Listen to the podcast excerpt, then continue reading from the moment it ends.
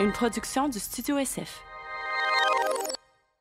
Bienvenue au Sans Filtre, le podcast où on parle de ce qu'on veut avec nos invités d'Atsit. Je suis Plante avec moi, PH Quentin. Et aujourd'hui, j'ai le grand plaisir de recevoir euh, Pilou, qui est un chanteur, qui est un musicien, qui est un réalisateur d'albums, qui est un compositeur de musique de film, euh, avec qui j'ai déjà euh, collaboré. En fait, j'allais son studio enregistrer, c'était super plaisant et j'ai rencontré quelqu'un vraiment fascinant, vraiment intéressant. En fait, c'est un des gars les plus, les plus intéressants que j'ai rencontré. C'est quelqu'un avec, qui on pourrait parler des heures, qui a toujours des histoires, qui a toujours des idées vraiment fascinantes. Puis lui, en fait, il est aussi entrepreneur, entrepreneur social. En fait, il nous explique un peu été quoi son cheminement. Lui a décidé de quitter Montréal pour se rétablir euh, en région, à Saint-Adrien plus précisément, pas loin d'où il a grandi, pour vraiment... Euh, puis son but, en fait, c'est de créer une communauté d'artistes, de, jeunes entrepreneurs, d'ingénieurs, de gens craqués, de gens qui veulent s'investir dans un vivre ensemble euh, nouveau, en région, où est-ce qu'il y a vraiment quelque chose qui se passe. C'est vraiment fascinant, en fait. Je, vais, je vais laisser l'expliquer dans le podcast, mais je pense que ça, ça vous intéresser. Euh, je pense que vous allez découvrir une personne réellement euh, très spéciale et très intéressante. Donc, ben, bonne écoute et oh yeah. Le podcast d'aujourd'hui est présenté par Manscape et aujourd'hui, je vous parle du Beard Hedger Pro Kit. Je m'en suis servi pas plus tard qu'hier pour me ramener le, le, fameux look moustache pour l'été. Euh, c'est en fait c'est une tondeuse électrique pour euh, spécialement faite pour la barbe, pour la pilosité faciale. C'est vraiment comme tous les produits Manscaped, vraiment de la bombe en fait. J'ai pas besoin de, de, vous convaincre de quoi que ce soit. Je pense que vous le savez déjà. Et euh, c'est vraiment pratique. On n'a pas besoin de changer les petits trucs sur, le, top. On peut changer la, la longueur en fait directement ici sur la tondeuse. C'est waterproof, ça va vraiment bien. On passe une fois, c'est réglé. Euh, on reste pas pris, on se fait pas mal. C'est vraiment super. Euh, en fait, comme tous les produits, moi, c'est le, meilleur, euh, la meilleure tondeuse, la meilleure, le meilleur clipper pour la barbe que j'ai utilisé. Et avec ça, ça vient avec tout un kit pour l'entretien de votre barbe. On a le, shampoing, le revitalisant, la pommade. On a une petite brosse pour se brosser. On a les ciseaux, on a une huile pour la barbe. Donc là, ça, puis on a même un petit peigne. Avec ça, vous allez avoir la barbe parfaite. Vous allez avoir la barbe idéale, celle dont vous avez toujours rêvé. Euh, attendez pas plus pour l'été. C'est important d'avoir une pilosité faciale parfaite. Donc, ça se passe avec le Beard Hedger Pro Kit. All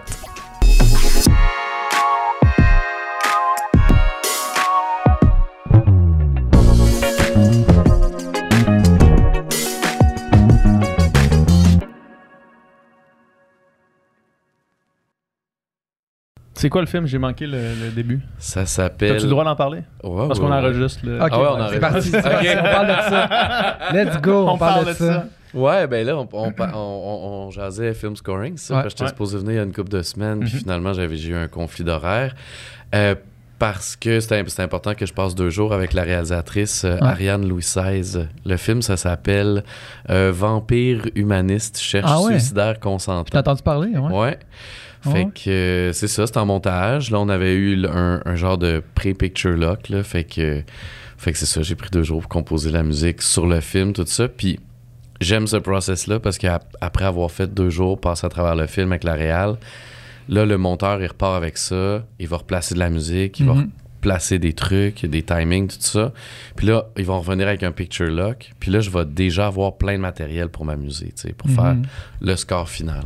Fait avec la réal, vous checkez le film, puis t'étais là, OK, là, ça, j'ai une idée. Puis là, finalement, t'as ouais, fait. fait la musique direct, puis avec elle à côté. Ouais. Elle est à côté, OK. Fait que vous écoutez le film, puis là, pendant qu'elle est là, toi, tu, fais ton idée, puis là, vous, vous bouncez un peu l'idée, ou c'est juste comme... Ouais, ben, tu sais, chaque, chaque processus pour les musiques de films, dans le fond, c'est différent. Chaque film est différent. Mm-hmm. Comme tu sais, chaque prod d'album est différente. Chaque artiste, chaque tune, c'est un process.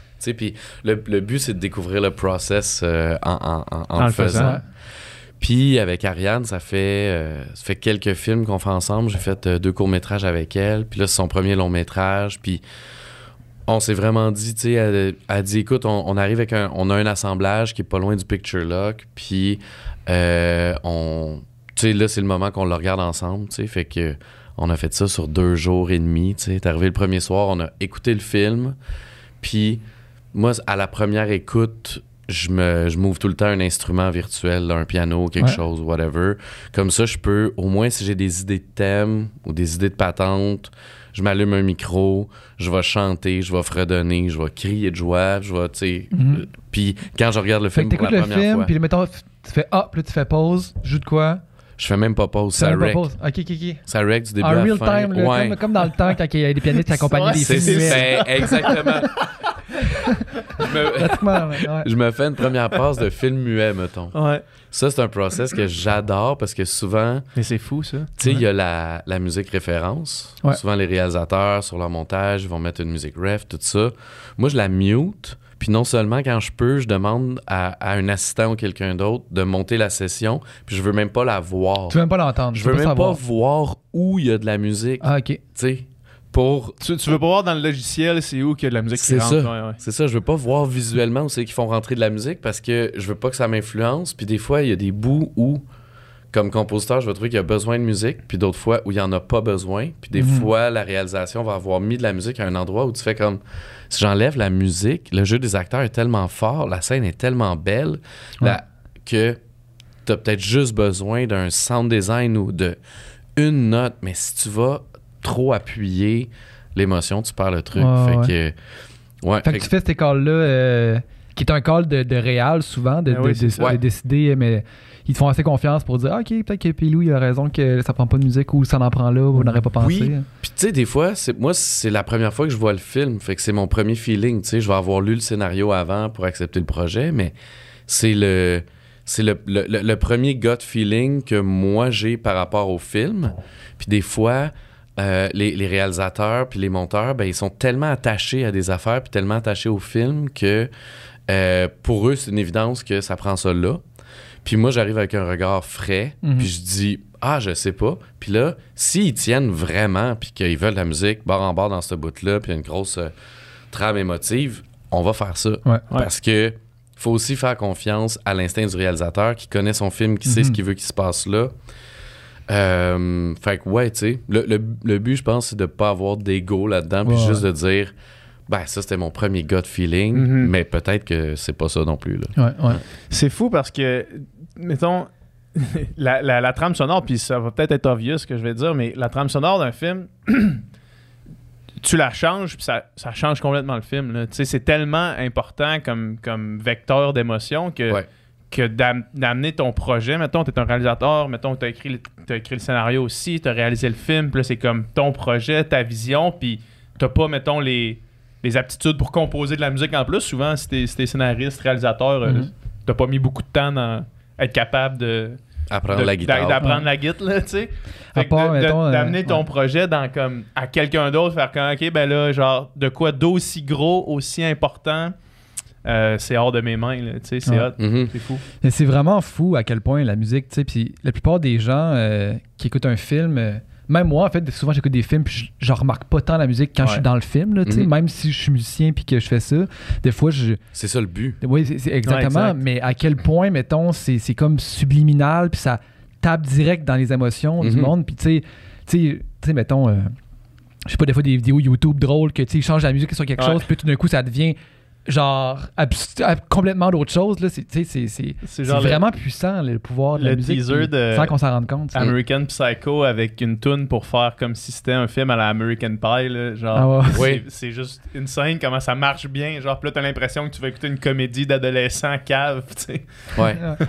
Ben c'est pour ça que les compositeurs faut qu'on comprenne notre rôle là-dedans. Tu sais Chic Doom t'en fais aussi euh, du, du film j'ai fait mon premier long métrage ben là c'est ça j'ai vu ça passer sur les réseaux là, félicitations c'est cool, man. Tu Merci. très bon là-dedans parce que tu as une bonne écoute. Puis je pense que c'est ça qu'il faut, tu sais. Comme compositeur de musique à l'image, il faut être à l'écoute du film. Mhm. Puis il faut aussi tu sais, se mettre à la place du, du, spectateur tout le temps, là, euh, sans avoir à le prendre par la main. sais Les gens sont pas, euh, sont, pas nono, là, les spectateurs. Là, sais Ils sont capables aussi de produire leurs propres émotions par rapport aux images qu'ils voient. Puis il y a moyen très facilement avec la musique de faire dérouter une scène complètement. Ouais, ouais, euh, Puis ça, puis euh, encore une fois, c'est ça, si, si tu appuies trop quelque chose, mettons, s'il y a des. C'est déjà triste, puis que là que tu sors les gros violons, puis tout, à un moment donné, c'est comme. Ouais. là, j'ai compris. Là, fait qu'il y, a, il y a aussi à gager, c'est une fine ligne quand même entre. Suggérer une émotion, mais pas rendre ça mélodramatique ou euh, tu sais, Ouais. rendre ça comme euh, surligné, euh, jaune-orange. euh, Mhm. là, Exactement. À moins que tu fasses une série de police américaine, là, là, ils veulent que tu soulignes veulent, ouais. chaque Ouais. mouvement de tête, chaque mouvement de bras. C'est quasiment comme si le monde a des, des, euh, des sabres laser les bras tout le temps. Là, tu sais. Tu sais. Ouais, ouais, ouais. Gros sound design tout le temps, puis tu te dis, oh my god, il va se passer de quoi? Non, on Ouais. s'en va à la pause. Ouais, mais ces séries-là, c'est c'est tellement du divertissement pour du divertissement qui veulent que le monde puisse mettre leur cerveau à off puis être capable de quand même suivre l'émotion. Exactement. Fait qu'il faut comme tu beurres le plus épais Ouais. possible. Ah oui, là, là. prends par la main, puis Ouais. tu tu t'établis le mood dès le début. C'est comme. euh, Puis c'est barre en barre, là. Tu sais, il y a bien des séries que j'ai faites où, sur un épisode de 45 minutes, il y a 42 minutes et demie de musique, c'est là. fou, hein? Ouais, c'est barre en barre. Tout Ouais. le temps, il y a tout le temps un fond de trame, il y a tout le temps quelque chose, là. Mais en Ouais. fait, on, on dit, on dit américain, mais moi, ça fait. Je je suis comme réabonné au câble depuis très récemment, là. Puis euh, j'écoute le téléjournal à 6h30, puis là, à 7h, ça tombe sur Stat, à Radio-Canada, qui est comme une, une émission de d'hôpital, un drame Ouais. d'hôpital Ouais. quotidien, là, genre. Puis là, j'écoute ça, puis c'est comme, c'est juste ça, là. Ça Ouais. commence avec... pouf, Puis là, elle rentre chez eux. Ouais, Là, c'est ça.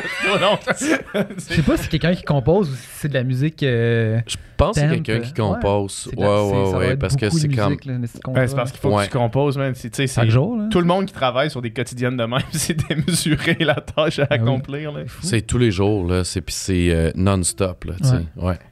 Mais tu sais, moi, j'admire. euh, tu sais, toi, je sais que t'en fais vraiment beaucoup. Puis tu sais, que tu me disais que t'as as trouvé tous tes thèmes, tout, tout ce qui arrive finalement pratiquement le film en deux jours et demi. Moi, j'ai eu deux mois pour faire le, le film. J'ai trouvé ça rochant, j'ai trouvé ça tête, là, tu sais. Ouais. Puis je comprends que c'est une affaire d'expérience. Puis en même plus t'en Exact. fais, tu développes des, tu développes des automatismes, puis tout. Puis peut-être que aussi, peut-être que j'ai. Peut-être que j'ai mis 45 tracks, puis j'aurais pu en mettre 12, puis ça aurait été correct aussi. Tu sais, à un moment donné, il faut peut-être savoir arrêter, mais. Mais euh, ouais. de- 45 tracks. c'est bon. Ah ouais, ouais, ça finit à 96 tracks des non, fois, les ça, mix, plus, là, ouais, même ça. plus, ouais. Mais, euh, mais ouais, c'est ça, tu sais, être, cap- être capable de, de pondre ça aussi rapidement, euh, ça m'impressionne.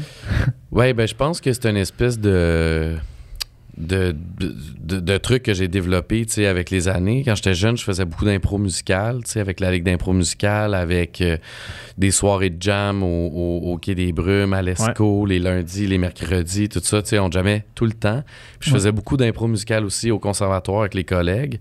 Fait que, tu sais, on improvisait autant dans, dans le style baroque que dans le style pop-rock, en jazz, qu'en whatever. Fait que quand j'improvise sur un film, quand j'improvise sur une image ou quand j'ai besoin d'aller taper dans une émotion, euh, probablement vu que je suis multi-instrumentiste aussi, Mhm. je peux aller vers toutes sortes de thèmes, toutes sortes d'effets, toutes sortes de, de- de trucs. Puis les mélodies, pour moi, ça vient quand même assez clairement. Puis la construction d'un film puis d'un score aussi, tu sais, à force de le faire depuis euh, 15 ans, Mhm. euh, j'ai développé des réflexes, des recettes, mais qui sont tout le temps ça. avec, avec chaque projet. Parce que euh, ça, tu veux pas être non plus le, le compositeur qui, euh, qui refait la même affaire euh, sur chaque film, puis que Non, ça, bon, ça, c'est le bon, c'est ça, tu sais, tout le temps, c'est ça, exact, tu veux que chaque film Il y en a qui aille font son- des carrières de 20 ans à Hollywood avec ça. là. Ouais, Ouais, toujours le même truc. Ouais. Ouais, ouais. Ouais, ouais, non, c'est vrai. C'est vrai. Puis quand tu veux genre- ça, tu vas vers lui. Mais tu sais, Ouais. euh, les, les plus grands, souvent, euh, un film à l'autre, c'est comme une palette complètement différente de couleurs, puis de, de, de procédés, de techniques. De, de-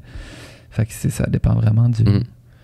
Je veux. euh, là, on- sortons un petit peu de ça. là. Ouais, je veux ouais. t'entendre parler, parce que je t'entendais, à, à- à Tout le monde en parle, parler de ton, ton retour, à, ben, ton retour, ton exil de, de la ville, dans le fond. Là, Ouais.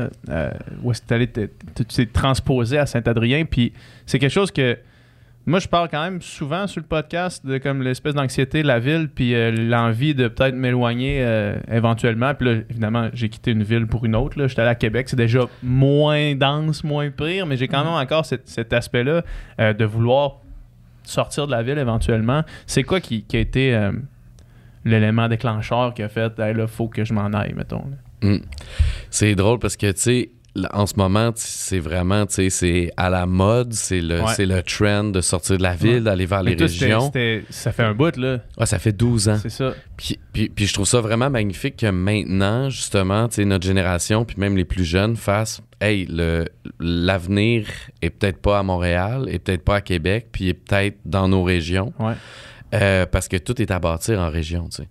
Euh, tout est à rebâtir. Ouais, c'est ça, tu sais, tout, tout a, a, fut et euh, est à rebâtir. Puis mhm. pas, pas qu'il y a rien en région, il y a plein de choses qui sont là, il y a plein d'acquis qui sont là, il y a des choses à consolider, mais tu sais, ce qui est le fun là-dedans, je trouve, c'est que Geneviève puis moi, tu sais, on avait 26 ans, on était à Montréal. Elle avait son atelier, son appart. Moi, j'avais mon studio, euh, mon condo.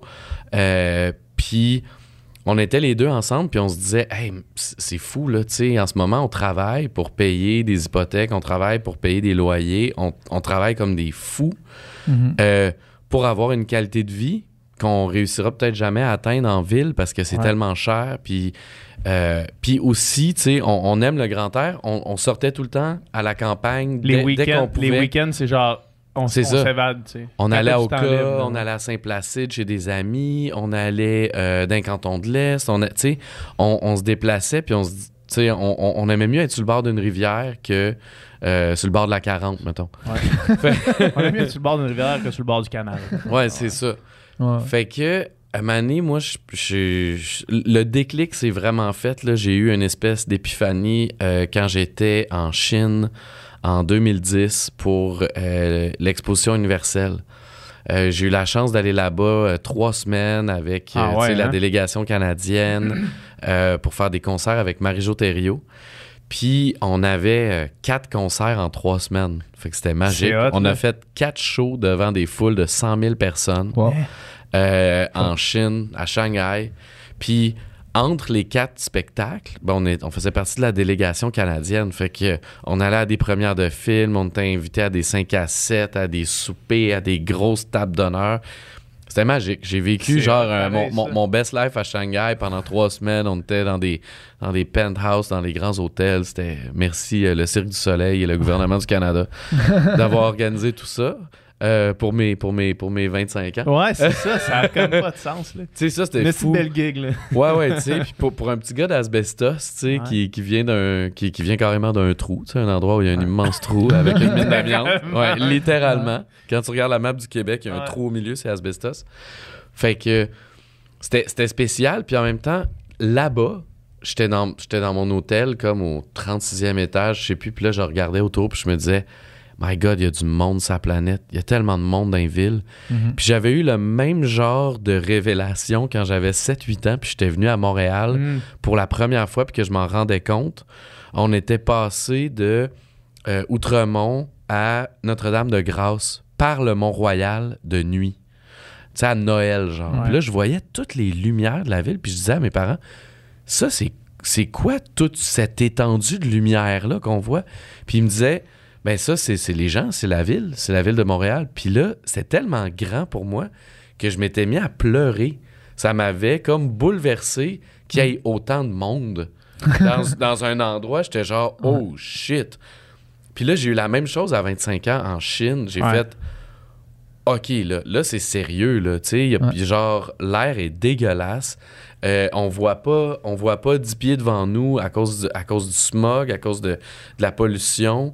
Euh, ça pue partout. J'étais comme, OK, ça se peut pas. Puis quand je suis revenu à Montréal, euh, c'est là que j'ai décidé, j'ai dit, OK, je peux aller n'importe où dans le monde, faire de la tournée comme ça, travailler, faire mon métier. Mais quand je reviens chez nous, ça peut pas être ça chez nous. Ça peut pas être mon condo dans Hochelag, puis mon studio. Puis là, de toute façon, le studio, vous savez comment c'est, tu construis des studios, tu as un bail commercial, ton bail fini, tu te fais mettre à la porte. Tu sais, les rénovictions, puis tout ça. on connaît ça. On connaît très bien ça. c'est ça. moi, j'ai construit trois studios à Montréal, comme un clown. C'est jamais Puis je me suis fait mettre dehors, mettre dehors, mettre dehors. Puis là, la, troisième fois, euh, j'avais mon studio avec Ben Charret au coin euh, Saint-Urbain-Mont-Royal. Puis on a fait on construit-tu un Xème studio à Montréal? Est-ce que la ville de Montréal a vraiment besoin d'un autre studio? Je pense pas. Fait que c'est à partir de là que j'ai décidé, parce que aussi je faisais beaucoup de musique de film puis de trucs pour l'Europe et les États-Unis via Skype. Fait que des mhm. fois, je rencontrais même pas les réals. Je recevais les trucs, je faisais la musique, je l'envoyais, tout par Internet. Euh, il y a, a 12-13 ans. Mhm. Fait que là, j'ai fait, je peux faire mon métier de n'importe où dans le monde. Puis là, le, trip au début, c'était de dire je vais acheter un terrain au bord de la mer au Mexique, puis je vais faire mon studio là, puis je vais travailler de là. Puis là, il est arrivé, le village où on voulait s'installer, il y a eu genre des fusillades cette ah semaine-là. Euh, le dude avec qui on était supposé transiger pour le terrain, il est disparu. Fait que là, j'ai fait C'est moi qui arrive avec 150 000 de stock. je vais juste déposer ça ici. Ouais, c'est ça. J'arrive avec tout mon studio parfait, la vanne, tu sais. Donc, fait que là, le, projet Mexique est, mort dans l'œuf, là. Euh, peut-être avec le doute qui devait nous vendre un terrain. Mais bref, euh, c'était un peu sketch. Fait que là, on je me suis dit, ah ben, tu sais, OK, le Mexique, non, mais la campagne au Québec, peut-être. Là, on s'est mis à regarder euh, à une heure de Montréal, à une heure et demie de Montréal. Puis là, c'était soit pas achetable ou c'était dans le milieu d'un champ mhm. euh, avec plein de, plein de, maïs euh, génétiquement modifié mhm. tout le tour. Puis là, on se disait, on va-tu vraiment habiter à Marieville au milieu d'un champ, genre, ou à Rougemont au milieu d'un champ? Fait que, au, au bout de nos recherches, à Mané, j'ai fait, ben, si on va à deux heures de Montréal, moi, je viens d'un coin qui est la MRC des sources, qui est méconnue, euh, qui est en pleine revitalisation à cause de la fermeture des mines d'amiante, fait qu'il y avait des incitatifs pour les jeunes familles à venir s'installer. Euh, puis on, est carrément tombé sur le, jackpot, dans le fond. Là, c'est, euh, on venait visiter des maisons, puis finalement, le, le but, c'était d'avoir une maison avec une grange pour transformer la grange en studio. Puis en atelier pour ma blonde. Euh, puis finalement, j'ai croisé un de mes chums d'enfance, Étienne Pellerin, pour ne pas le nommer, à un feu de camp le vendredi soir, ben random. je vois, je suis un autre de mes chums, je suis comme, hey, ils font un feu, on y va. Je vois mhm. tous mes chums secondaires, tout ça, puis Étienne, il me dit, il dit, Pierre, il dit, la terre où on allait se promener quand on était jeune en quatre roues, puis tout ça, il dit, mon père a découvert que ces zones est blanc. Fait qu'on peut se construire, puis il peut nous vendre des terrains. Puis il veut nous vendre des terrains à moi, puis mes chums, puis tout ça, puis qu'on se fasse. Euh, notre quartier de rêve. Tu sais. Mhm. Fait que ça, ça s'appelle Espace Nature Petit âme. Puis on est allé le, lendemain, là, tu sais. on a cancellé toutes nos visites de maison. On est allé à Saint-Adrien, qui est une banlieue d'Asbestos. Ouais. Euh, puis là, c'était comme la petite séduction, là. C'était le festival du bûcheron d'antan sur le terrain de balle. Il y avait un spectacle de Madame Moustache. Il y avait, euh, il y avait des kids qui couraient partout. Tout le monde était fin. Il y avait ici, Il y a toujours un marché naturel, organique, à tous les dimanches. C'est ça, on était comme... Ah ouais, tu sais, c'était un, gros samedi, là. C'était comme... Il y, avait du monde. Là, on était comme... OK, c'est fou, tu sais. Puis là, le père à mon ami nous a pris en calèche avec les chevaux. Il nous a amené visiter le terrain. Là, on était genre ben, OK, mais parfait, c'est ici.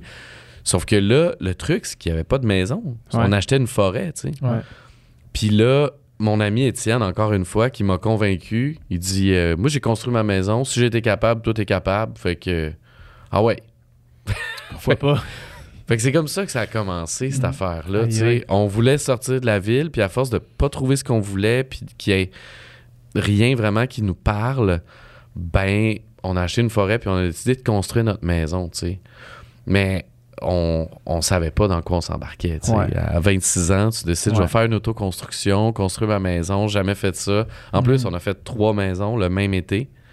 Ah, euh, est-ce que c'était juste. C'était toi et tes amis, dans le fond, vous construisiez les maisons c'était juste toi et ta blonde? C'était moi et ma blonde avec mon père qui est pas un gars de la construction, qui est un travailleur social et musicien retraité, euh, avec, euh, avec, mon, avec mon voisin, qui lui avait construit sa maison l'année d'avant, qui a dit Ah, je vais vous donner euh, une coupe de trucs, tout ça, je vais vous donner un coup de main. Puis un autre de nos amis qui est, qui est ingénieur, mais surtout très ingénieux, puis mhm. de bons conseils, qui nous a conseillé tout ça. Puis on a fait vraiment une autoconstruction pure et dure. Ouais.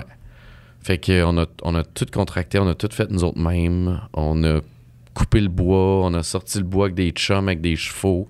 On a amené ça au moulin à scie. On a fait scier le bois. On a, tu sais, c'était de A à Z. C'est débile. Ça a pris un été, juste un été? Ouais, huit mois. Huit mois. Huit mois, les trois bâtisses. Mais tout est venu euh, avec Ariane. Ouais. Ouais. C'est ça, on est, on est venu enregistrer chez vous, puis je sais pas qu'est-ce qui se passe dans ce coin-là. Puis, tu sais, je veux dire, tu fais partie de cet écosystème-là qui, mmh. fait que c'est un, un, coin qu'on dirait qui est en pleine, genre, un plein boom culturel, puis de, toutes les sortes. Mais, tu sais, il y a vraiment une vibe dans, dans ce village-là, à Saint-Adrien, que, tu sais, T'arrives là, ben là, il y, a, il y a le studio à Pilou, il y a l'église qui est convertie maintenant, que, que, que, que des bureaux, ben, tu sais, on va en, Ouais. on en parlera. Ouais. Y a des bureaux de, de, de, de cinéma, puis de, de, de toutes sortes d'affaires. Tu as justement l'épicerie bio 24 heures. Que Le tu Saint-Vrac, ouais. tu sais, c'est comme, on dirait que c'est- c'est justement, c'est comme le. On dirait que c'est en fait la, le village du futur, un peu, là, tu sais, l'espèce de retour, mais où est-ce que tout est Hmm. traditionnel, mais en même temps, tout est Mm. super moderne, puis tout est euh, comme optimisé pour une genre de vie, euh, justement, là. Collective et Ouais. euh, genre. Ouais. euh, Ouais. de, collective, mais de, de 2023. Ouais, mettons. exact. Ouais, ben c'est ça. Puis, tu sais, aussi très basé sur des valeurs d'antan. Tu sais, mettons la confiance. Tu sais, Mhm. nous autres, le Ouais. Saint-Vrac, c'est ouvert 24 heures sur 24, 7 jours sur 7. Il n'y a pas d'employés. Pour les membres, il n'y a pas d'employés. Euh, tu sais, on essaye qu'il y ait des gens, tu sais, il y a des membres qui viennent passer des journées, des fois, tu sais, il y a tout le temps quelqu'un qui fait l'inventaire, qui, qui arrange des trucs. Fait que, tu sais, de 9 à 5, il y a souvent quelqu'un pour, pour aider les clients, puis c'est ouvert au public. Mais en- entre les heures d'ouverture, euh, comme membre, tu peux y aller, tu as une petite puce électronique, tu ouvres la porte, euh, tu rentres, tu fais tes achats, c'est libre service avec le iPad puis un Square. Euh, L'inventaire est tout euh, automatisé, euh, tout ça. Fait que tu sais, quand, il- quand il se met à manquer de trucs, il y a une commande automatique qui part pour, pour dire une alerte Ah qui ouais, dit Hey, là, hein, c'est on commence à manquer des riz, il faudrait checker ça. Ouais. Fait que. Puis aussi, tu sais, c'est beaucoup de la création de liens, tu sais, ce truc-là. Puis, tu sais, le, le, le Saint-Vrac, maintenant, a pignon sur rue, au coin de la rue, tu sais, mais ça, on avait démarré ça dans l'église, tu sais. C'est la, Mm. c'est dans la foulée de l'achat de l'église puis de l'ouverture des portes de l'église à des projets euh, communautaires, justement, culturels, qu'on a dit, ben, utilisons cet espace-là pour démarrer des trucs. Puis une fois qu'ils vivent d'eux-mêmes, ben, ils pourront occuper le territoire ailleurs, mais tout en gardant un lien euh, ensemble. Mhm. Ouais. Tu parles de lien puis, puis de confiance, puis tu sais, on dirait que chacun de tes projets, parce que tu sais, mettons, plus on te parle longtemps, plus plus il y a- des projets qui sortent que ça j'avais jamais entendu parler de ça mais Pilou, un autre projet à Pilou mettons puis on dirait qu'il y en a à l'infini là tu sais Ouais. tu sais en, en fait justement cette semaine là c'était comme euh, c'était la, la semaine qu'on est venu enregistrer Ouais. chez vous c'était comme un peu euh, tu sais, nous autres, on était dans le studio, dans notre bulle, puis la manée, tu débarquais, puis tu ah, ben là, aujourd'hui, j'ai un vernissage à telle place pour les, les œuvres à ma blonde, puis tel, tel, tel.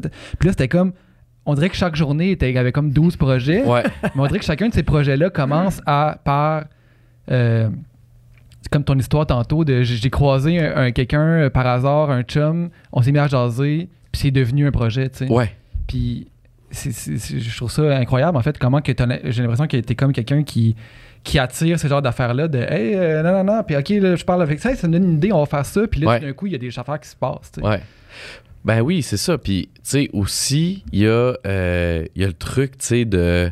Moi je, moi, je parle des choses, tu sais. Il y a des gens, ils vont attendre que ça soit fait de A à Z avant de lancer quelque chose, puis là, doser, puis là, nan, nan, nan. Moi, j'en parle pour qu'il y ait des gens qui se mettent à graviter autour du projet, que ça a un effet d'entraînement, puis qu'on puisse le réaliser ensemble. Mhm. Parce que je sais que tout seul, je peux pas réaliser tous ces projets-là. Par contre, si j'ai l'idée, la vision, puis que je sème la, je sème la graine dans, dans- dans la tête de d'autres personnes, ben ces gens-là vont finir par se sentir concernés, par se mobiliser, puis par dire Hey, crime, ça, tu sais, on devrait le faire. Puis là, ils rappellent, ils sont comme Hey, Pilou, tu sais, ton idée l'autre jour de faire ça, on pense que ça serait une bonne idée. Puis là, je suis comme OK, ben, trouvons le meilleur véhicule pour faire arriver ce projet-là, puis essayons de le structurer de manière à ce que ça, ça devienne possible. Puis peut-être que le projet va changer en cours de route, qu'il va y avoir des, des nouvelles personnes qui vont se rattacher, qui va avoir. Mais au final, le but, c'est que ça se passe. C'est de. Tu sais, moi, j'ai le statu quo, tu sais. Ouais. Quand on se dit, ah, c'est de même, parce que c'est de même, on a toujours fait ça de même, fait que ça va continuer à être de Ou même. bien, euh, ou ben, tu sais, l'éternel, ah, je voudrais faire ça, mais que aucune action Ouais. est prise pour faire ça, fait que finalement, il. C'est ça. Puis des, fait jamais. tu sais, des fois, si, euh, si 20% de ce qu'il y a dans ma tête se matérialise puis se réalise, Mhm. ben, ça sera déjà ça, tu sais. Mais moi, j'aime ça parler du 100% parce qu'il y a un 80% là-dedans que je trouve qui est, qui est important, tu sais. Puis, je me rends compte, tu sais, c'est avec le temps puis avec les actions concrètes qu'on finit par Mhm. y arriver, tu sais. Euh, mais ça s'est pas fait du jour au lendemain, tu sais. Puis la puis, tu sais, s'il y a quelque chose que ça m'a appris d'avoir construit ma maison en Ouais, 2012, là, Ouais.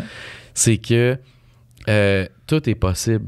Parce que quand j'ai annoncé à, toutes les chums à Montréal ben en 2011, Hey, je me suis acheté une terre de 16 acres avec Geneviève, on va construire notre maison l'été prochain, nous-mêmes, mm-hmm. on déménage là, puis on construit un studio, un atelier, puis une maison, puis on rénove la vieille grange.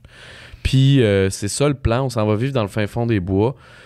Puis that's Là, tout le monde était comme, ben, oublie ça, man, personne va venir là-bas. Comment tu vas faire pour tes gigs? Comment tu vas faire pour le studio? Comment tu vas faire, tu sais? Puis la morale de l'histoire, c'est que la première année d'ouverture du studio, ben, les chiffres parlent, on a quintuplé le chiffre d'affaires de la compagnie. Mm-hmm. Sais, en déménageant en campagne, tout le monde pensait qu'on allait perdre au change. Puis finalement, non on a quintuplé le chiffre d'affaires, puis les artistes aiment ça venir aussi. Mhm. Ben, c'est ça, ouais. Parce que c'est une expérience, parce que tu n'y a pas de réseau cellulaire, parce qu'il y a le Saint-Vrac, il y a de la bouffe locale, puis des, bonnes petites bouteilles euh, de cidre local euh, pas étiquetées, puis c'est bon, là, tu sais. Ouais. fait que c'est ce boom de chiffre d'affaires-là, mettons, euh, c'est venu de quoi? C'est venu justement de plus de demandes, plus d'artistes, plus de réalisation d'albums ou plus de, de, film scoring ou plus de... Les deux, en fait. Euh, tu sais, cette année-là, bon, ben, c'est sûr que ça a aidé. Ça a été l'année où j'ai fait le film de Denis Arcand. Mm-hmm. Fait que ça a été mon premier gros score. En fait, la, la première année et demie qu'on était au studio, c'est un des premiers films que j'ai fait là-dedans, Le règne de la beauté. Euh, j'ai fait La foire et l'ordre de Philippe Braque, qu'on a coproduit ensemble, sur mon modèle de coproduction que je fais depuis 15 euh, ans, peut-être, avec les artistes. Mm-hmm. Euh, fait que, tu sais, on a, on a coproduit La foire et l'ordre. Il y a eu plusieurs albums dans ces années-là, -là, puis plusieurs artistes qui sont venus, plusieurs musiques de films aussi, fait que ça a contribué. Mais il y a aussi le fait que je payais plus un méga gros loyer Saint-Urbain-Mont-Royal. Fait que tu sais, le condo, le studio, l'appart, l'atelier, tu combines ça, puis là, c'est tout dans le même panier, sur un terrain, sur une terre euh, agricole, maisonnée blanche, à Saint-Adrien. Fait que c'est sûr que ça a rationalisé nos dépenses, toutes les affaires. Puis aussi, Geneviève, ces années-là, euh, elle tournait dans Haut, à, TVA. Fait que, tu sais, c'était des gros mois de tournage, des, des, des, euh, des, grosses années là, pour elle de mhm. tournage euh, en ville. Mais en même temps, ça tourne pendant deux mois, puis qu'après, elle a dix mois dans l'année pour être à la maison, à campagne, ça, c'est le fun. Là, ça pour faire sa peinture, puis développer toutes ces autres affaires. Mhm. Tu parles de ton modèle de coproduction. Ouais. C'est quoi? Peux-tu l'expliquer? Ben, en fait, euh, avec les artistes que je produis, que je coproduis, il y a toujours des droits inhérents euh, aux bandes maîtresses, mhm. puis euh, aux éditions. Puis moi, depuis 15 ans, j'ai ma maison d'édition, Birdhouse Publishing. Euh, fait que souvent, des artistes qui, par exemple, sont émergents, peuvent pas payer du temps studio, peuvent pas payer pour la réalisation, pour tout ça. Mhm.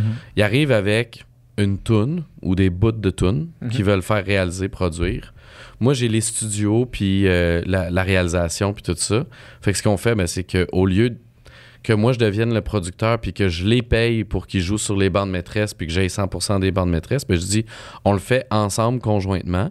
On sépare les bandes maîtresses 50-50. Moi je fournis les studios La Réal, toi tu fournis les tunes mhm. euh, puis ton talent. Puis après euh, le studio euh, fournit tout ce qui est équipement, mixage, mastering, nanana, tout ça, paye toutes ces dépenses-là. Puis la création des œuvres aussi conjointement se fait souvent en studio mhm. parce que tu sais les artistes arrivent, ils ont une bonne idée de tune, guide voix, mais des fois on va rajouter un bridge, un chorus, une affaire. Fait que le, après la gestion des droits se fait par Birdhouse Publishing, fait que ce qui fait que toutes les musiques de films que j'ai faites euh, à 95%, je pense, puis les albums aussi que j'ai réalisés, euh, Studio Lenny, qui est ma compagnie, a une part d'édition puis une part de bande maîtresse. Donc, je fais pas d'argent maintenant, mais sur le long terme, dans 50 ans, mes ayants droit vont encore récolter Mhm. les fruits de ce qu'on a fait là, tu sais. Ouais. Puis je trouve que ce qui est le fun pour un artiste, c'est que comme producteur, comme réalisateur, j'ai intérêt à ce que ça soit le meilleur album Ben oui, possible, ça, puis les meilleures tunes possibles, parce que je suis co-investisseur. Exact. Puis là, il y a d'autres modèles qui vont découler de tout ça maintenant. Tu sais, le equity crowdfunding, euh, qui, est, qui est basé justement sur la revente de, euh, d'un catalogue d'édition, par exemple. Un, un- dans le même genre de modèle, un artiste pourrait dire Moi, je veux faire mon prochain album. J'ai pas un rond pour le faire. Vous êtes mes fans. Vous êtes 100 000. Ouais. Donnez-moi chacun une pièce. Je vais avoir 100 000 pièces pour faire mon album.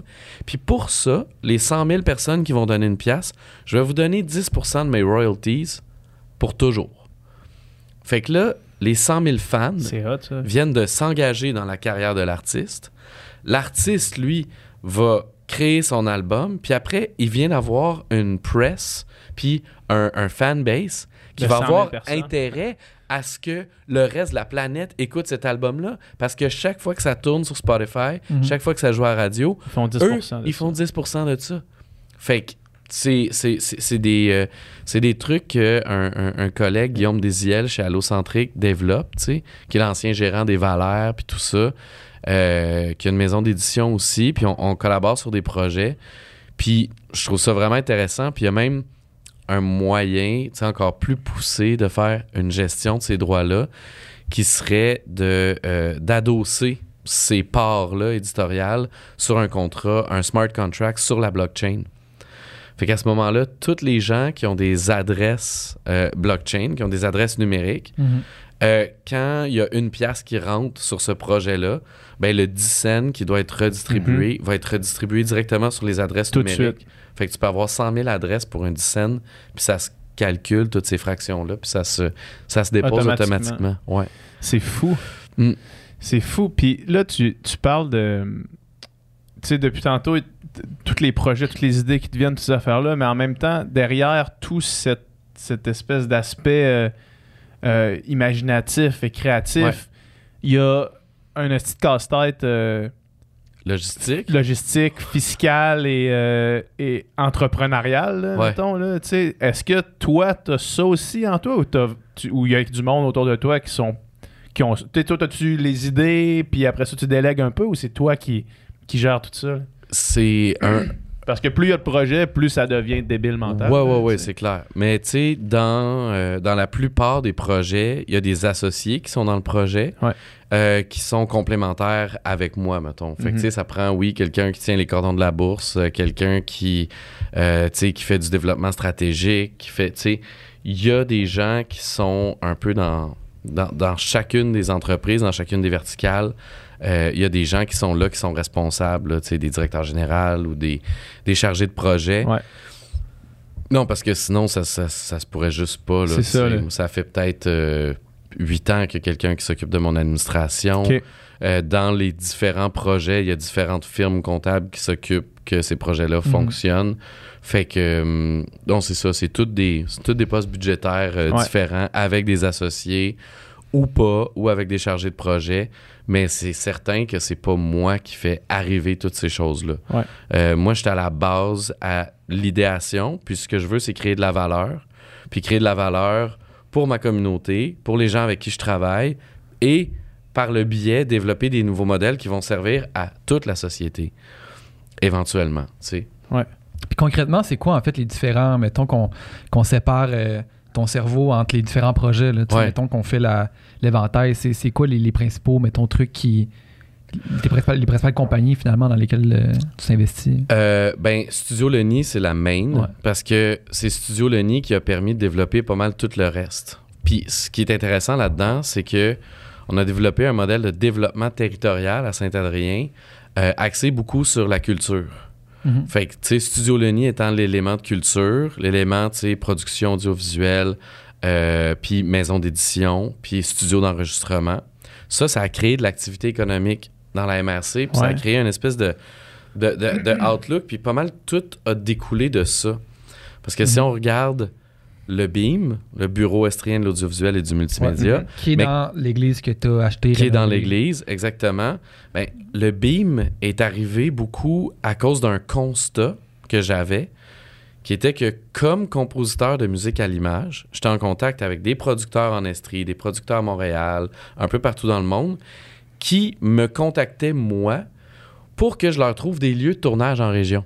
Mhm. Fait que là, je me suis penché sur le cas, j'ai dit, hey, il y a personne qui fait ça, trouver des lieux de tournage en Estrie, tu sais, dans la Mhm. région.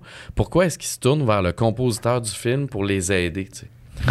si on me pose cette question-là à moi, qui a aucune expertise dans ça, ça veut dire qu'il y a personne avec une expertise qui peut le faire. Exactement. Ouais. J'étais comme, bon, ben là, ça, c'est des grosses prods. Puis là, il me demande une grange rouge avec euh, possiblement deux skidoo euh, de- des années 70 avec telle affaire. J'étais comme, ah, la grange à Picard, ça Ouais. pourrait le faire. Parce que, en fait, c'est parce qu'ils savent quand même que tu as sûrement une réponse à la question. exactement. La grande à Picard, ça pourrait marcher. Fait que là, fait que là, je me suis mis à devenir fixeur pour des Ouais. prods. Puis c'est de même que j'ai pro- produit mon premier vidéoclip pour Kaigo. Ouais. Tu sais, quand même, Ouais. un, un- un- un artiste de Singapour. Euh, j'ai produit un clip pour Kaigo parce qu'au début, j'étais fixeur pour la, pour la gig, pour un Mhm. producteur de Montréal. Puis j'avais tout trouvé, tu sais, il y avait besoin genre de 60 figurants, 20 véhicules, des quatre roues, euh, des champs, des, tu sais, tout là, on avait tout trouvé. Mhm. Puis moi, j'avais déjà engagé du monde, tu sais, j'avais déjà donné... C'était euh, le village au complet. Là, Ouais, qui ouais, était- j'avais déjà donné 200$ pièces à un gars pour qu'il soit là tel jour avec son 4 roues, telle, telle, telle affaire, nanana. Puis là, deux jours avant, le producteur de Montréal m'appelle, puis il fait comme je tire la plug, il dit c'est trop ambitieux comme projet, ça se peut pas, on peut pas faire ça en région, c'est trop compliqué. Puis là, j'étais comme attends une minute, là, moi, je viens de me clencher trois semaines de travail Mhm.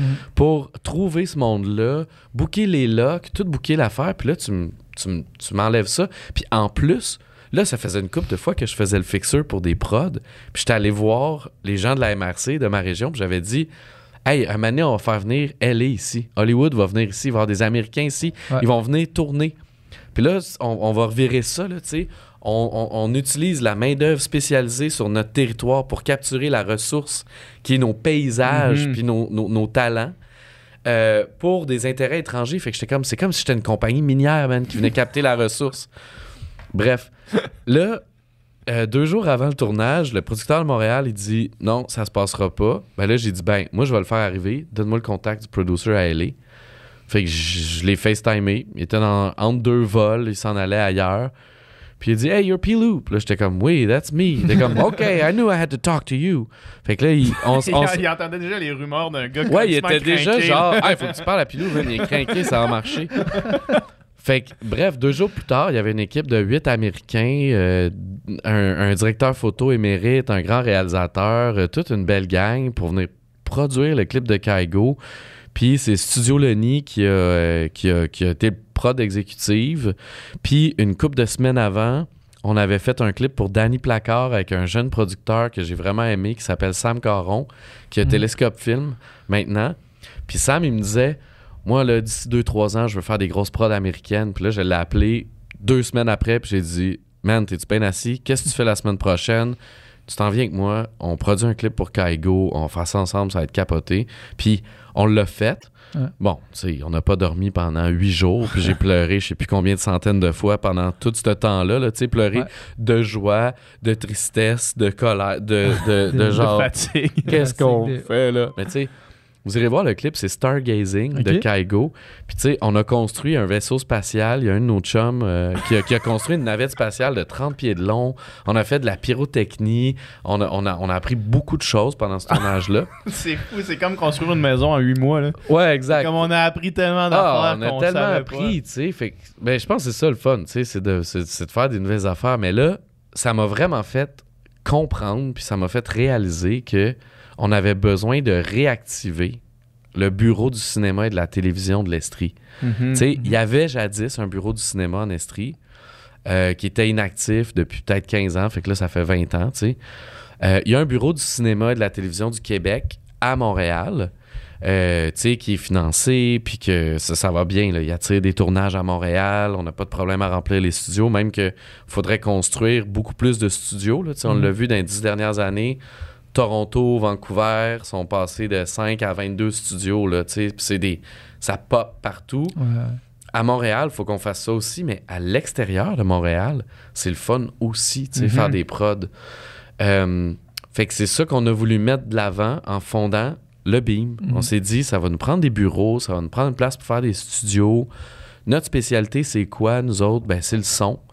C'est le son, puis, euh, puis l'image. On a du monde en Estrie qui développe euh, plein de trucs. On a des directeurs photos. Puis on s'est rendu compte aussi, tu sais, à travers le, le, le shoot avec, euh, avec la gang de Kaigo, une journée, notre premier assistant caméra pouvait pas être là, genre jour 3. Ok. Puis là, on rushait vraiment à trouver quelqu'un pour tirer le point. Puis ça, tirer le point, c'est faire le focus des lentilles, Ouais. tu sais, puis là, tout.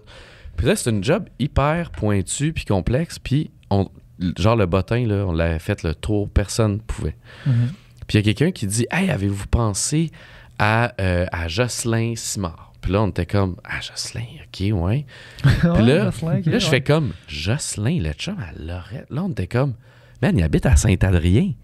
Puis on savait que ce monsieur-là, il était caméraman à Radio-Canada, puis qu'il était, sais, un bon caméraman.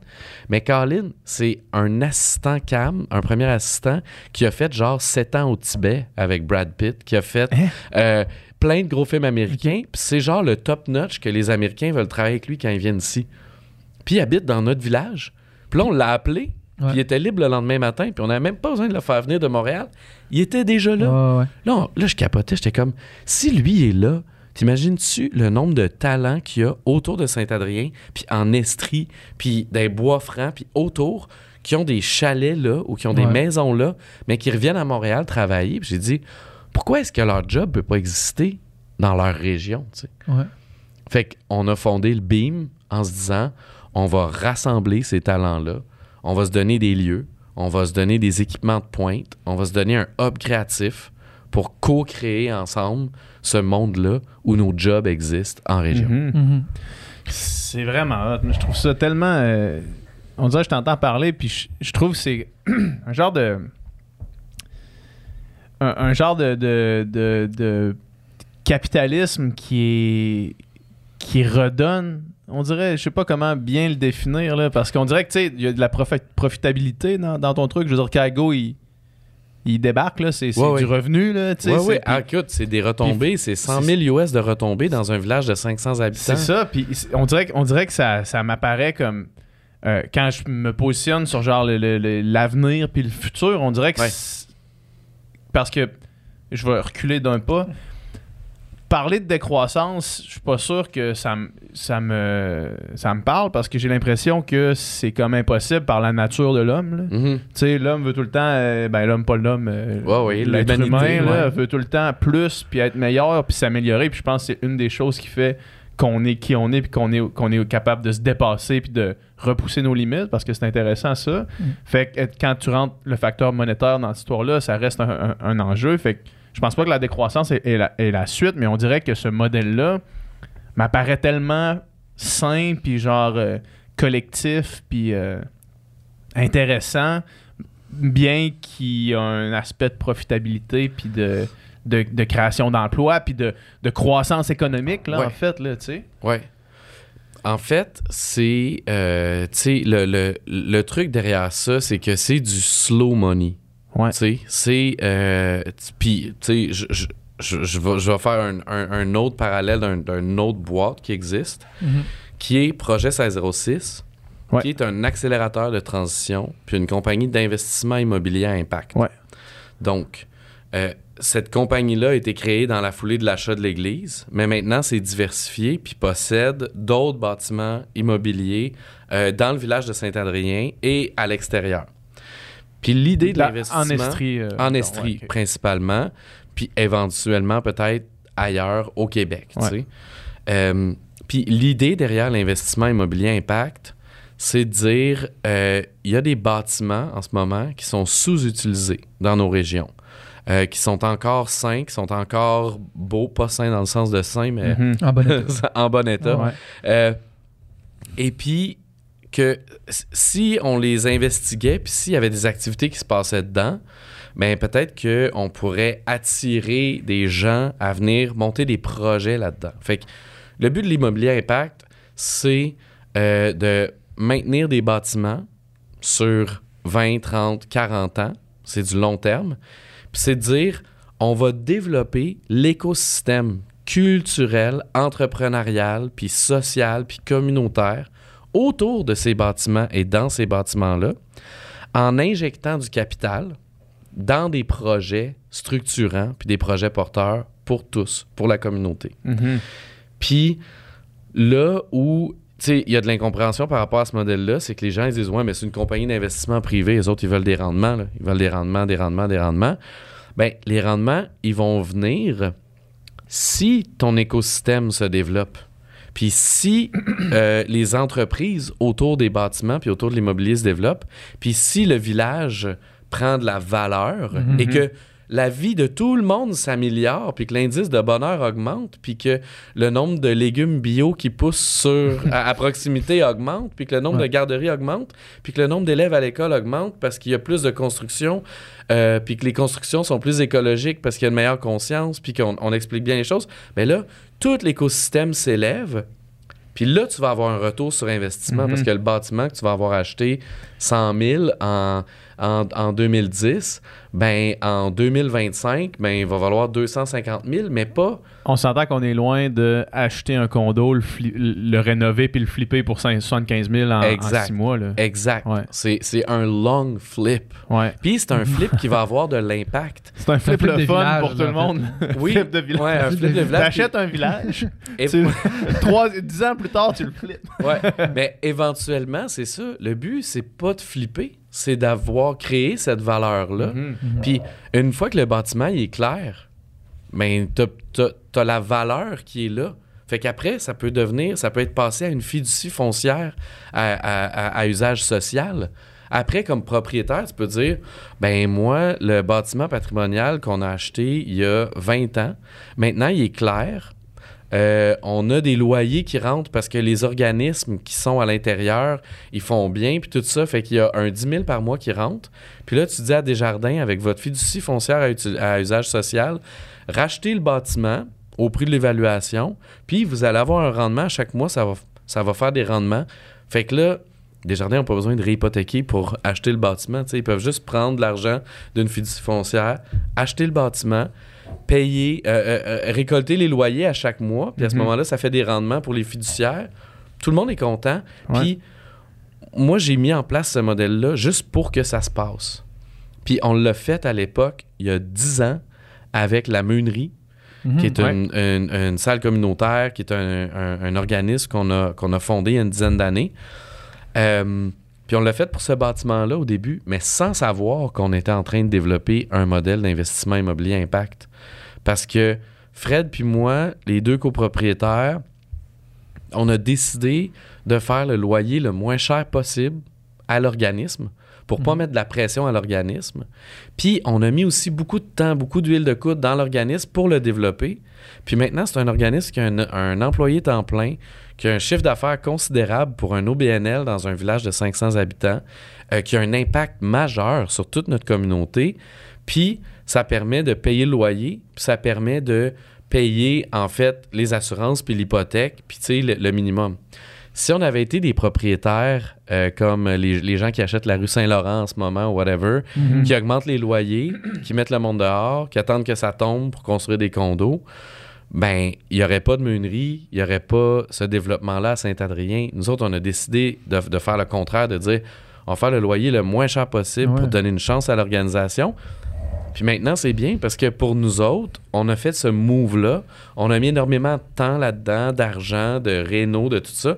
Mais là, on arrive au bout de 10 ans, puis l'organisme est en mesure maintenant de racheter le bâtiment ou nous, on va revendre le bâtiment, mais à quelqu'un qui veut euh, faire perdurer la mission de l'organisme, de la mhm. meunerie. Mhm. Fait que, tu sais, la meunerie est en vente en ce moment. Puis euh, Fred puis moi, on, on, s'en cache pas. Là, nous autres, on a fait ce qu'on avait à faire avec cette organisation-là, avec ce bâtiment-là. Maintenant, c'est le temps de passer le flambeau parce que nous autres, on a d'autres projets. Euh, puis on, estime que on a, euh, on a fait ce qu'on avait à faire autour de ça, mais ça, c'est un modèle d'investissement ben immobilier impact. Puis c'est ce qu'on a refait après avec, euh, avec l'église de Saint-Adrien. Ouais. Qu'il n'y a pas de perdant dans ce modèle-là, en fait? Un, un modèle où est-ce que tu, t'achètes, tu mets le monde dehors, tu rénoves, tu revends plus cher, ben il y a des gens qui sont qui se retrouvent à la rue ou il y a des gens qu'il faut qu'ils se retrouvent un autre loyer plus cher. Là, c'est comme on achète, mais on est tous dans la même gang, on essaye de tous s'élever ensemble. Puis éventuellement, on, revend, mais on, on continue cette mission-là de tout monter ensemble en gang plutôt que pour tasser du monde pour toi faire plus d'argent. Exact. Puis c'est drôle. C'est le fun parce que on l'a tout fait en gang, mais aussi, il faut comprendre que ça prend du monde qui signe en bas de la page. Mhm. Tu sais, l'hypothèque mhm. jour 1, c'est Fred puis moi qui l'a signé. Là. C'est nous autres qui a mis nos couilles sur la bûche, là, qui a dit OK, on signe comme l'église de Saint-Adrien. Quand on l'a acheté, ben personne n'en voulait. Là. La, municipalité en voulait plus. Il l'avait acheté, ça faisait deux ans, ça coûtait cher, il en voulait plus. Euh, les autres promoteurs qui étaient là avant, ils n'en voulaient pas non plus. C'était comme un gros éléphant blanc, personne ne voulait ça. Puis là, nous autres, on est arrivés avec euh, Projet 1606, puis on a dit on va faire l'acquisition de l'église.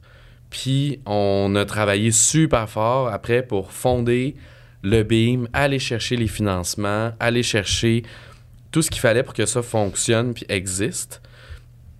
Mais ça prenait à la base quelqu'un qui, dit, euh, tu sais, euh, puis pour le, pourquoi de la compagnie Immobilier Impact, c'est que si tu fondes un OBNL, puis que tu as des bénévoles là-dedans, puis que tu leur dis, hey, demain, l'OBNL va devenir propriétaire d'un bâtiment où il faut mettre 600 000 pour pas que ça tombe, puis que ça va coûter 40 000 d'assurance par année, qui veut signer? Mm-hmm. Il n'y a pas personne qui veut signer. Fait que moi, j'ai eu la vision, puis j'ai dit, on, va créer une compagnie qui va signer pour ça parce que je suis confiant que dans 10 ans, on va avoir été capable de prouver le, modèle.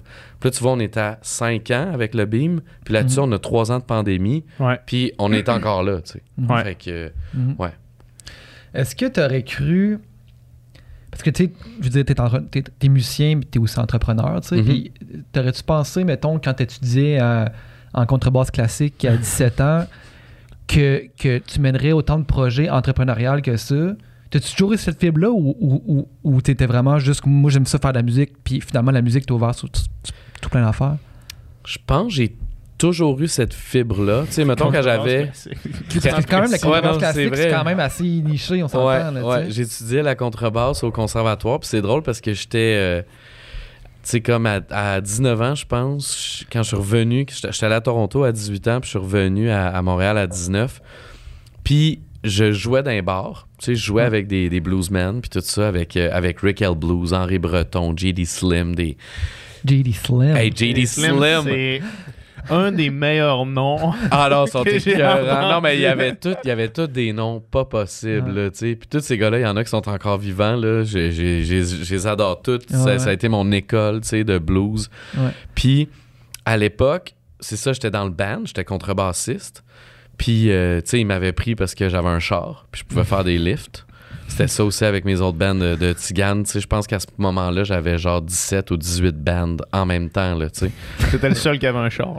ouais, c'est ça. J'étais le contrebassiste avec un char. Ah ouais, tu sais. Puis c'est drôle parce qu'un de mes amis, François, il m'a dit, hey, puis il dit, quand on t'a engagé, là, on t'avait même pas entendu jouer. On savait juste que t'avais une contrebasse, t'avais un char. You got the job. Puis après, quand t'étais arrivé à la première game, tu savais jouer, on était comme, phew, OK, c'est bon, on va le garder, lui. Mais bref, j'étais au conservatoire, puis je m'étais pris un cellulaire à l'époque pour pouvoir avoir une, ligne parce que j'étais aussi le booker de mon band de blues. puis j'étais le booker d'un bluesman comme de 45 ans, puis j'avais 19 ans, puis j'étais son manager. Puis je m'étais fait un, j'avais une page sur un site web d'un ami, c'était genre booking at stratège.tv. Euh, je m'appelais Peter Phillips. Ça a l'air big, stratège.tv. Stratège.tv, ça a l'air big. Fait que, tu sais, j'appelais au Blues Fest, Blues Fest de Ottawa. Puis j'étais genre, Hi, this is uh, Peter Phillips calling for Rickel Blues. Uh, from Stratège.tv. Uh, yeah, from Stratège.tv. là, j'étais genre, je parlais au téléphone de même, mais je bouquais des shows, man. Je bouquais des shows de blues à 5000$. C'était comme, let's go, là. Ouais. Puis c'était drôle parce que tout se faisait par fax dans ce temps-là. Puis la secrétaire du conservatoire, euh, était. C'est elle qui recevait tes fax. Elle était tellement cool. que tu l'aies dans ta poche. Là, elle était tellement cool. J'arrivais puis j'étais comme ah, faut que faudrait que je renvoie un. Faudrait que je reçois un fax du de tel festival. Puis elle était comme ben oui, donne-leur le numéro. Fait que là, tu sais, je sortais de mes cours après l'avant-midi. Puis là, j'avais deux trois contrats à signer. je signais les contrats elle les renvoyait, puis j'étais comme, merci, merci, merci tellement. Puis elle était comme, ouais, euh, cette journée-là, on a un concert d'orchestre, là, tu vas manquer le concert. Puis j'étais comme, ouais, je sais. je, je, vais peut-être me trouver un sub pour la gig de blues, puis je vais être au concert d'orchestre, parce que je vais pas chier ma session. mais, euh, mais c'était ça, tu sais, Ah oui. c'était déjà ça. Puis, Mais c'est tellement drôle parce que c'est ça, c'était tellement pas le. Hein, c'est loin du le- classique. L'espèce euh, de, étudiant en musique. de ça, de chemin normal d'étudiant en musique, tu sais, surtout en classique, tu sais, que les, tu sais, je veux dire, les meilleurs vont devenir, euh, vont jouer avec un orchestre ou, tu sais, Ouais. ou ça, mais après, ou bien euh, vont enseigner la musique, puis tu sais, c'est à- je veux dire, c'est à peu près ça, les, ces genres de débouchés normal de- de- d'étudiants en musique classique, puis là, toi, c'est comme, non, non, moi, je vais me créer mes opportunités, puis je vais, je vais, je vais apprendre à faire tous ces genres de jobs connexes-là, puis pour Ouais. pouvoir, euh, à un moment donné, je vais produire un vidéoclip de Kaigo. Ça, je te Ouais. disais tantôt, tu sais, on dirait que plus on te parle, plus tu sors des histoires que tu dis, voyons, ça se peut pas. Ouais. Finalement, il y en a tout le temps, il y en a le temps de plus, tu sais. ben, tu sais, au, euh, tu sais, moi, j'étais allé étudier au conservatoire en contrebasse classique parce que c'est l'instrument le plus tough que j'ai pris dans mes mains. Ouais. Ever. là. Tu sais, j'étais jeune, je jouais du drum, la bass, la guitare, du keyboard, je chantais. Ouais. Puis là, j'ai pris une contrebasse dans mains, puis j'ai fait comme, oh, Ouais, watch ouais. out. Là. ça, ça, hein. c'est quelque chose. Fait que j'étais allé là-dedans. Tu sais, je vais jamais vers le chemin facile, je Ouais. pense. Tu sais, j'aime, ça, me donner des défis. Puis là, après ça, tu sais, après un an à Montréal, j'ai eu un full scholarship pour aller au Glen Gould School à Toronto. Fait que là, j'étais allé là-bas, j'ai découvert euh, des musiciens exceptionnels. Tu sais, l'orchestre du Conservatoire Royal du Canada, c'était fou. Euh, je pratiquais comme un fou, 8 heures par jour. J'avais Mhm. des cours magistraux en anglais. Puis là, après ça, je suis revenu à Montréal. J'ai, j'ai, j'ai, j'ai fini mon cégep parce qu'ils n'ont pas crédité mon année à Toronto. Puis après ça, j'ai fait, euh, je me suis arrangé avec mon prof, puis j'ai fait mon bac en deux ans. J'ai fait deux, deux années en une euh, quand, quand je suis revenu. Puis, tu sais, j'ai- vraiment clenché ça, mais moi, je voulais étudier la musique classique pour comprendre la musique. Ouais. Parce qu'à 15 ans, je savais pas lire la musique encore comme du Ouais. monde, tu sais. Fait que quand je suis arrivé au conservatoire à, à 16 ans, puis qu'ils m'ont retranché, puis qu'ils m'ont mis avec des jeunes de 12 ans en solfège, man, j'étais comme, mon ego en a pris un coup, là. Là, j'étais avec les kids, puis j'étais comme, OK, mais ces kids-là sont au conservatoire depuis qu'ils ont 3 ans, sont vraiment meilleurs que moi. Ouais. Je veux, moi aussi, je vais être capable de solfier de même, puis moi aussi, je vais être capable de comprendre le contrepoint, l'harmonie, l'analyse, la dictée, tout ça. Mhm. Fait que je suis allé en musique classique parce que c'était la place pour apprendre la base de tout. Puis une fois que tu as ça, ben faire une tune pop ou, Mhm. ou, faire du jazz, c'est c'est c'est- c'est la base de la musique classique. Fait que tu sais, je voulais ça. Ouais. Mais euh, j'aurais pu aller en chant euh, à Saint-Lô, euh, Ouais. en chant jazz, puis j'aurais fait j'aurais fait ça, tu sais, mais ouais. T'aurais fait ça. T'aurais peut-être fait moins de film scoring, peut-être pas. Ouais, c'est ça. tu- ben, pas, mais après, c'est ça. tu sais. Mais, mais tu sais, le côté entrepreneurial puis tout ça, là, tu sais, quand j'étais au secondaire, là, Mhm. j'étais dans le conseil étudiant, dans la radio étudiante, j'étais en vie communautaire, j'étais dans les sports, Ouais. j'étais dans l'harmonie, j'étais dans les combos de jazz, euh, je jouais au basket, je jouais, faisais du snowboard la fin de semaine, j'étais président du club de ski, j'étais j'ai toujours aimé ça être dans l'organisation aussi. Ouais. Ma mère, c'est une JO, là, joyeuse organisatrice. Là, puis, je pense que je suis un joyeux organisateur. J'aime Ouais. ça quand on, on- on a une destination, on a un but, puis on y va tout ensemble, puis on s'arrange que personne se perde, puis qu'on y aille. Là, On y va en gang. là. Ouais. Puis à travers tout ça, moi, quand j'ai beaucoup de trucs qui se passent dans ma vie, puis beaucoup que mon cerveau est un peu éparpillé euh, dans plusieurs projets, puis euh, ces dernières années, ça arrive, là, mais comme mon aspect créatif est- disparaît complètement. Je tombe un peu en mode euh, genre euh, calculatrice, là, de Ouais. répondre à des emails puis de gérer des affaires. Puis j'ai de la misère à. à- moi, j'ai fait mon, mon, euh, ma, ma maîtrise en littérature, en création littéraire. Fait comme j'avais cet aspect-là que là, j'ai plus du tout. Je me suis dit m'asseoir pour écrire, puis il y a rien qui se passe. Là, genre, je trouve que c'est pas bon ce que je fais, puis ça, ça marche pas. Toi, malgré tout ça, as-tu encore le, la créativité facile, mettons? Autant de. de- ben, c'est sûr que quand tu fais des, des, des- du, du scoring pour des films ou, ou de, la, de la- de la prod, c'est. C'est créatif, mais c'est pas, ça vient pas de, Mhm. de toi nécessairement, mettons. Ouais. Là, tu sais, T'as-tu encore ça? Euh, oui, mais tu sais, euh, de la création, il y en a partout pour moi. Là, tu sais, euh, le, le- le- le projet de l'ancienne église de Saint-Adrien, du, du Beam, tout ça, pour moi, c'est de la C'est de la créativité. Euh, c'est de la créativité à l'œuvre dans un contexte de, de prospective, de, euh, de développement communautaire, social, euh, développement territorial. Mais, tu sais, je comprends ce que tu dis puis ce que tu vis, tu sais, puis là, j'essaie de m'arranger le plus possible pour que le côté calculatrice, euh, plan d'affaires, tu sais, relance, tout ça, soit dans les mains de quelqu'un d'autre. Pas que je m'implique pas dans ces choses-là, mais j'essaye de me dégager du temps de plus en plus. Puis tu sais, là, avec la pandémie, puis tout ça, j'ai eu un crunch d'années plus calculatrice, puis mhm. moins de création, euh, moins de créativité parce qu'il y avait tout, plein d'enjeux. On a fait les rénovations dans l'église, construit les studios, tout ça. Mais là, j'étais à un point dans ma vie où j'ai vraiment envie, puis je comprends que mon X aussi, c'est vraiment la création. Fait que je veux me remettre à faire plus de musique. Déjà, j'ai commencé dans les dernières semaines. J'avais des artistes à la maison, fait des sessions de writing. Euh, j'ai plusieurs films en, cours. Je veux vraiment me remettre à, écrire pour, euh, pour moi, là, pour mes projets. Mhm. Ouais.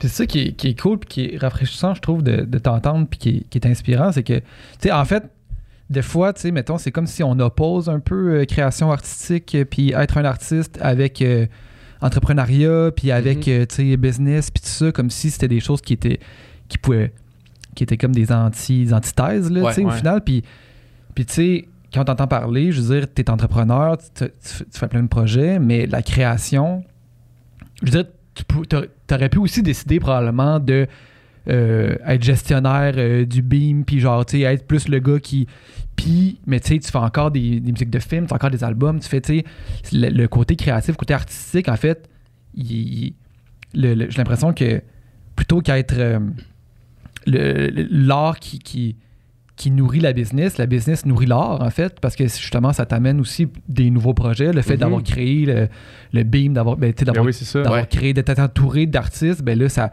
ça amène des projets aussi. Fait que finalement, c'est ça, reste l'art, on dirait, qui est comme. Euh, c'est le focus point. Qui, est avant tout le reste. Là, ouais. Puis que ce soit la création des autres ou la mienne, comme tu sais, les artistes qui sont signés sur Birdhouse, euh, tu sais, ils viennent passer du temps au studio, on co-crée ensemble, on organise des camps d'écriture, on a fait euh, Foyer Foyer à l'automne dernier à l'église avec 16 créateurs qui sont venus pendant quatre jours créer des tunes. Tu sais, j'aime ça, encourager la création, puis, tu sais, justement, faire en sorte que, que 1 plus 1 plus 1 égale 8, tu sais, qu'on soit, mhm. qu'on crée de la valeur ensemble. Puis, c'est un beau terrain de jeu, justement, pour faire ça, tu sais. Quand, par exemple, il y a des, des productions qui se font en estrie, puis qu'on est approché par des gens qui disent Hey, moi, je fais mon premier, euh, mon premier long métrage, euh, on a fait un socio-financement, on n'a pas full de budget, mais vous avez une bonne caméra, on peut-tu vous emprunter du matériel ou faire un deal ou tout ça? Mais la mission du BIM, c'est de dire Oui, on va s'arranger pour que mm-hmm. cette création-là soit possible. Mm-hmm. Puis on est allé chercher des financements au fédéral puis au provincial pour acheter ces équipements de pointe-là. Fait que si ça se loue 3000 euh, pièces par jour à Montréal, puis que toi, tu as 300 pièces par jour de budget, ben on va te le louer à 300 pièces parce que tu fais partie de l'écosystème. Puis nous autres, notre mission, c'est d'encourager justement le fait qu'il y ait de la création de contenu puis de la création sur le territoire. Fait que ça rentre dans notre mission, tu sais. Mm-hmm. Mais pour réaliser ces missions territoriales-là, ça prend le support des barres de fonds, des gouvernements, puis des, des SODEC de ce monde, euh, du calque, tout ça. Puis en région, on se rend compte que c'est encore très montréalo-centré, toutes ces aides financières-là. Fait que, tu sais, des fois, on, se fait dire Ah, mais pourquoi vous n'avez pas une maison de production à, Montréal? On est mhm. mais on est une maison de production régionale. Mhm. Fait qu'on veut encourager les maisons de production régionales. Fait que, sais, le, le c'est un, un, un, immense plaisir, en fait, de pouvoir, grâce à de la création qu'on a faite, puis grâce à des projets qu'on a montés, de pouvoir participer à des projets comme ça qui verraient pas le jour si on n'était pas là. Fait que c'est là qu'on voit vraiment qu'on a un impact sur l'écosystème. Mm-hmm. C'est ça l'affaire, c'est que c'est ça permet ça permet des trucs euh, impossibles sans ça. Là, ouais c'est moi ça, ça, me parle beaucoup ce que depuis notre, conversation mhm. là, je trouve ça vraiment intéressant puis Tantôt, je, je, réfléchissais quand tu mentionnais, euh, tu sais, que toi, ta blonde, vous payez deux, deux apparts, deux hypothèques de condo, deux, le studio, l'atelier. Puis là, puis là, je faisais juste dans ma tête, euh, tantôt, je me disais, j'essaie de calculer, mettons, le loyer ici, comme mon loyer, ton loyer. Ouais. Moi, j'ai un loyer, j'ai le loyer ici, puis j'ai l'autre loyer de studio de musique aussi. ben oui. Tu sais, puis là, je, je, calculais tout ça, je me disais, au final, là, ces ressources-là, mettons, en région, ça vaut trois fois ça. Tu sais, dans le sens en termes de ce que tu peux avoir pour ça, mettons. Ben oui. Puis, si tu. Si à la place de prendre trois fois ça, tu prends la même chose, ben là, tout le reste, tu, tu peux le mettre dans ce que tu veux. Là, ah on dirait que ça, ça apparaît tellement clair, mais on dirait que c'est tellement. C'est un saut dans le vide, j'imagine. Là, mais ouais, Mais tu sais, en région, ce qu'on essaie de créer, c'est aussi un, un, un, milieu de vie ben, sain pour les gens. Fait que, tu sais, moi, je me dis, tu sais, tout ce que, hypothétiquement, tout ce que vous mettez pas dans des loyers ou dans des hypothèques à Montréal, puis que vous êtes à campagne, puis que on, à Go, on est une cinquantaine de personnes qui travaillent en créativité numérique, puis qui travaillent en création de contenu, puis qui travaillent en art, puis tu sais, tout ça, ben tu poules ensemble, puis tu dis, eh ben, à 50, là, notre extra loyer, là, on pourrait pas euh, se payer une grosse serre puis avoir des légumes à l'année. Mm-hmm. Ah, puis by the way, si tu fais partie d'une organisation, puis que tu as des, des, terres, puis que tu montes un projet intelligent comme il faut, ben, le MAPAC va embarquer, puis ils vont mettre des sous pour développer ta serre. Puis là, tu as peut-être des agriculteurs locaux qui voudraient développer un projet de serre, mais qui n'ont pas le cash flow pour le faire, puis qui se disent, ah, je vais le faire dans 5 ans. Mais là, si tu as 50 creatives qui arrivent et qui disent Hey, moi, je suis graphiste, je travaille pour. Euh, je travaille pour la NASA à distance, puis mhm. euh, j'ai un 50 code lousse pour, euh, pour investir dans votre projet. Parce que moi, ça va m'importer que dans 10 ans, on ait des légumes ici, puis qu'on ait une mhm. autonomie alimentaire. Mais c'est ça qu'il faut créer. Puis c'est un peu l'idée derrière le hub créatif, tu sais. C'est de se rassembler autour de buts communs, puis de notre humanité commune, puis de dire peu importe tes allégeances politiques, peu importe que tu sois de droite ou de gauche ou de whatever, on a tous besoin de manger. Fait qu'on peut se rassembler autour du thème de la bouffe, puis dire que à gang, on peut créer des serres. Puis si tu as du monde de droite puis du monde de gauche, ben ça va s'adonner que les serres vont être ultra socialistes, mais ultra rentables aussi. Ouais. puis que là, tu vas pouvoir parler aux, aux, instances gouvernementales puis aux bailleurs de fonds, puis dire ben tu sais, ça c'est pas porté par une personne, c'est porté par toute une collectivité. Mm-hmm. Puis c'est de là l'idée un peu, tu sais, de, de, de, ce concept-là qui est la ruralité radieuse, que j'essaie de mettre que, que, que, je veux mettre de l'avant dans les prochaines années. Hein? Faudrait que tu écrives un livre. Un manifeste, ouais, manifeste de la ruralité radieuse. Je le sais, il faut que je le fasse. Je sais. Parce que ça me fait penser, la conversation qu'on a là me fait penser à, la conversation qu'on avait eue avec euh, Jean-Martin Fortier, uh-huh. ouais, ouais. Le, maréchal. Euh, euh, le jardinier maraîcher. maraîcher.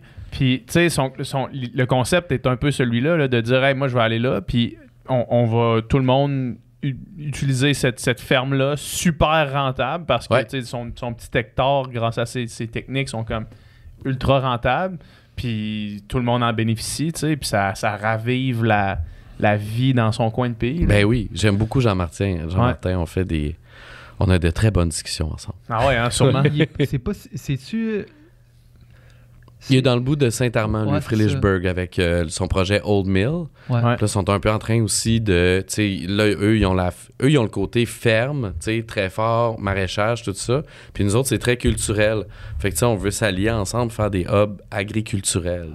Comme... Des hubs agriculturels, ben ouais, c'est faire des ponts, parce que là, eux, ils ont la culture culinaire, ils ont la culture. Ils vont avoir des résidences à Old Mill, tout ça. Fait que c'est vraiment. C'est un super beau projet qu'ils sont en train de faire là-bas. Là. Mm-hmm. Ouais. Mais tu sais, ça prend des projets comme ça partout au Québec, tu sais. Ben oui. Puis l'idée de la ruralité radieuse, c'est ça un peu, tu sais. On a, on a calculé l'impact de monter des projets structurants comme ceux du BEAM, puis du Hub créatif, ou de Old Mill, ou de, tu sais, des, des, projets comme ça, dans des villages de 2000 habitants et moins. Puis tu sais, il y en a 731 au Québec, des villages de 2000 habitants et moins. Puis si on faisait des projets structurants comme ça dans une centaine de villages, euh, ça serait des, impacts positifs qui se calculent en termes de milliards. On parle de 5 milliards sur 5 ans en impact positif sur l'économie du Québec dans les régions. Mais là, on parle même pas de l'indice de bonheur, on parle même pas du fait que des gens qui mangent mieux, euh, qui, euh, que, que, leurs légumes ils ont fait moins de chemin sur la route, donc ça fait moins de CO2, les, mhm. les réductions de gaz à effet de serre, euh, les impacts sur la santé de l'humain, les impacts sur les communautés d'avoir des fermes comme ça où on va créer du lien, où il va y avoir du travail multigénérationnel, où il va y avoir de la rencontre, mhm. sur la santé mentale, sur l'éducation, sur l'isolement des personnes âgées, sur, tous les facteurs de calcul qui, qui, rentrent en ligne de compte c'est fou l'impact que ça pourrait avoir. Même sur la, capacité d'immigration du Québec, là, parce que ben là, si, tu as des, des, hubs régionaux qui deviennent intéressants pour les immigrants qui arrivent ici, pour aller utiliser leur talent et leur capacité, aller, aller dans, dans ces hubs-là, euh, la francisation, parce que là, tu es entouré de personnes qui parlent français, qui t'accueillent qui t'accueillent dans, ton, dans, dans leur village, c'est fou. Là. Ouais. La capacité d'accueil du Québec serait décuplée probablement là, avec, avec, l'application de la ruralité radieuse. Mhm à une échelle provinciale, tu sais. Ouais. Ouais. Mhm. C'est. Écoute, euh, je suis vendu. ouais, moi, ça me fait penser aussi à la conversation qu'on a eue sur l'intelligence artificielle il n'y a pas longtemps. Tu sais, uh puis, que justement, on, on parlait de de ville puis d'identification puis tu, on parlait de moi je mentionnais que j'étais j'étais anxieux à l'idée de, de, dire on, que ce soit la solution que la solution ce soit la densification des villes. Moi, je, moi ça me faisait paniquer d'entendre ça comme étant une solution pour euh, lutter contre euh, les changements les climatiques, changements climatiques. Moi ça me faisait paniquer ça. Puis lui disait ah ben tu sais pas nécessairement puis grâce à l'intelligence artificielle on pourrait vivre dans, dans, dans des sociétés qui ont plus l'air de l'état de nature mais optimisé par l'intelligence artificielle qui fait que que, que justement on, a tout ce qu'on a besoin puis qu'on utilise la technologie. Ça, ça me fait penser à, ce qui se passe à Saint-Adrien. Justement, ben oui. tu disais la commande de, de l'épicerie qui se fait automatiquement puis tout ça. Puis c'est justement utiliser la technologie pour finalement revenir à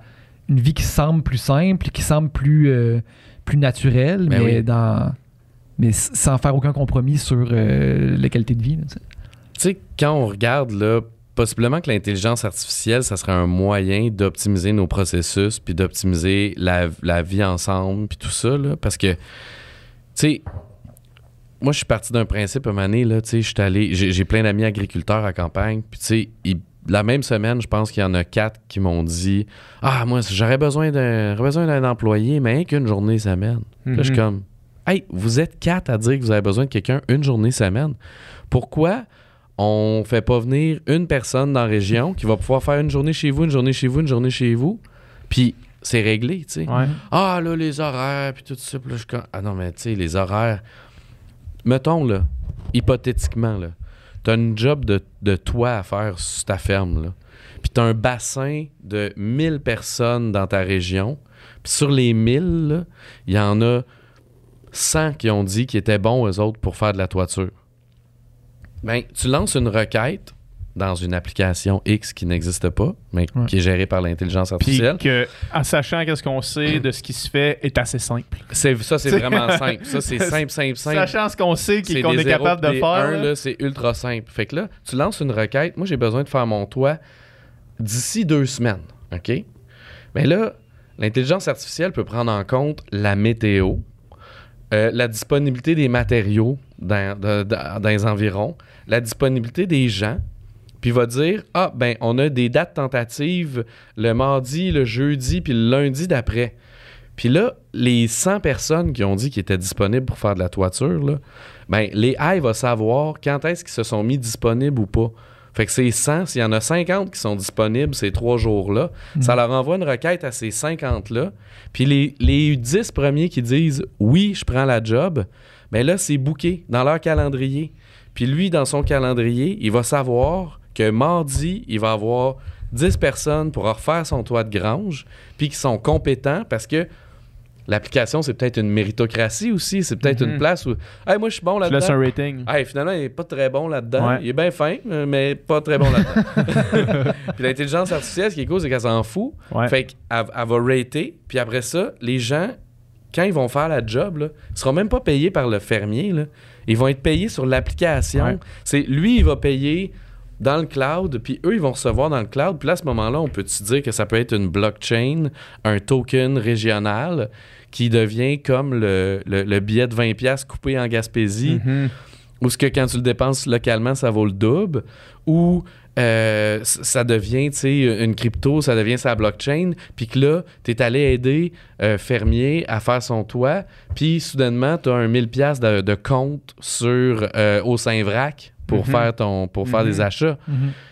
Tu sais, c'est ça qu'il faut réimaginer là, puis tu sais ça, ça fait partie de tes 80% d'idées dont tu parles. Ouais. Tu dis quelqu'un va pogner. Puis ouais, quelqu'un va pogner ça, mané. puis comme je comprends pas pourquoi au Québec, on n'a pas de transport en commun. On n'a pas un, monorail avec le moteur roue qui run de Gaspé à Toronto.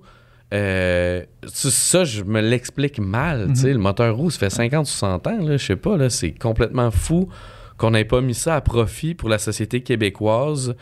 Euh, puis qu'on n'ait pas de transport en commun qui fonctionne sais, euh, des, des, des, autobus, des monorails, des whatever. Tu sais, juste dans notre petite MRC, des petits autobus électriques. Moi, je le prendrais, le petit autobus électrique, pour partir de Sainte-Ade, aller à, à Val-des-Sources, faire mon épicerie, puis mm. revenir par le circuit, tu sais. C'est comme... Je prendrais deux autobus qui font le tour, puis il y aurait un départ à toutes les heures de chaque bar. Tu sais? Mm-hmm.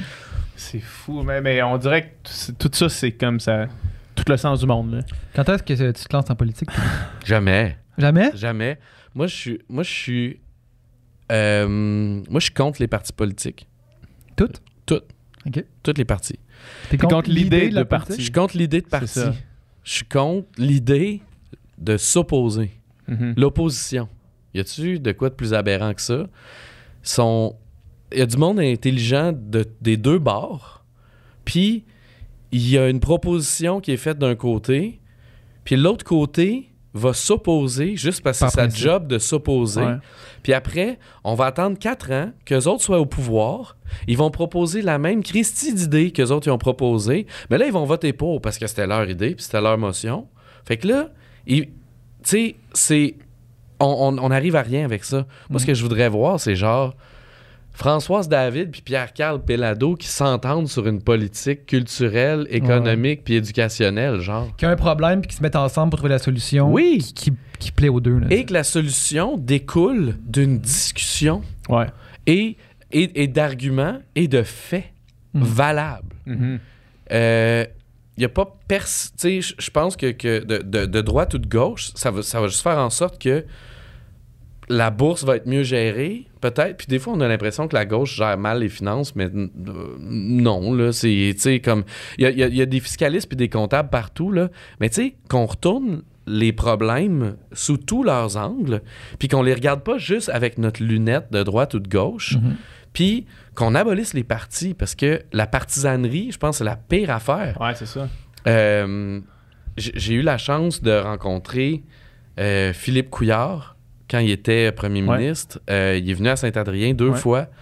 Puis euh, cet homme-là m'a beaucoup impressionné par son écoute, son intelligence.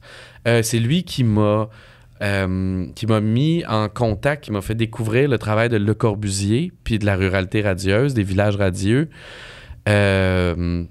c'est puis si j'avais écouté les gens de mon entourage, je l'aurais jamais accueilli chez moi. le, démon, le démon en personne. oui, puis moi, j'étais sorti euh, quand j'étais étudiant, euh, les carrés rouges, tout le kit, tout ça, puis j'étais pas...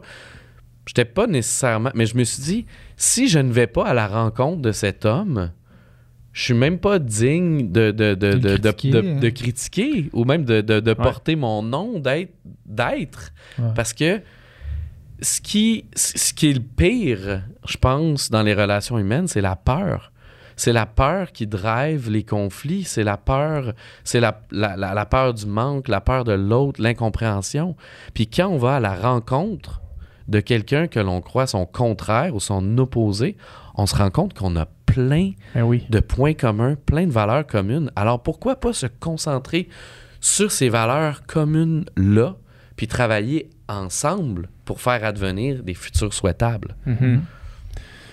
C'est tout à fait. La plupart, la plupart du monde s'entendent sur qu'est-ce qui. C'est quoi l'idéal, en fait.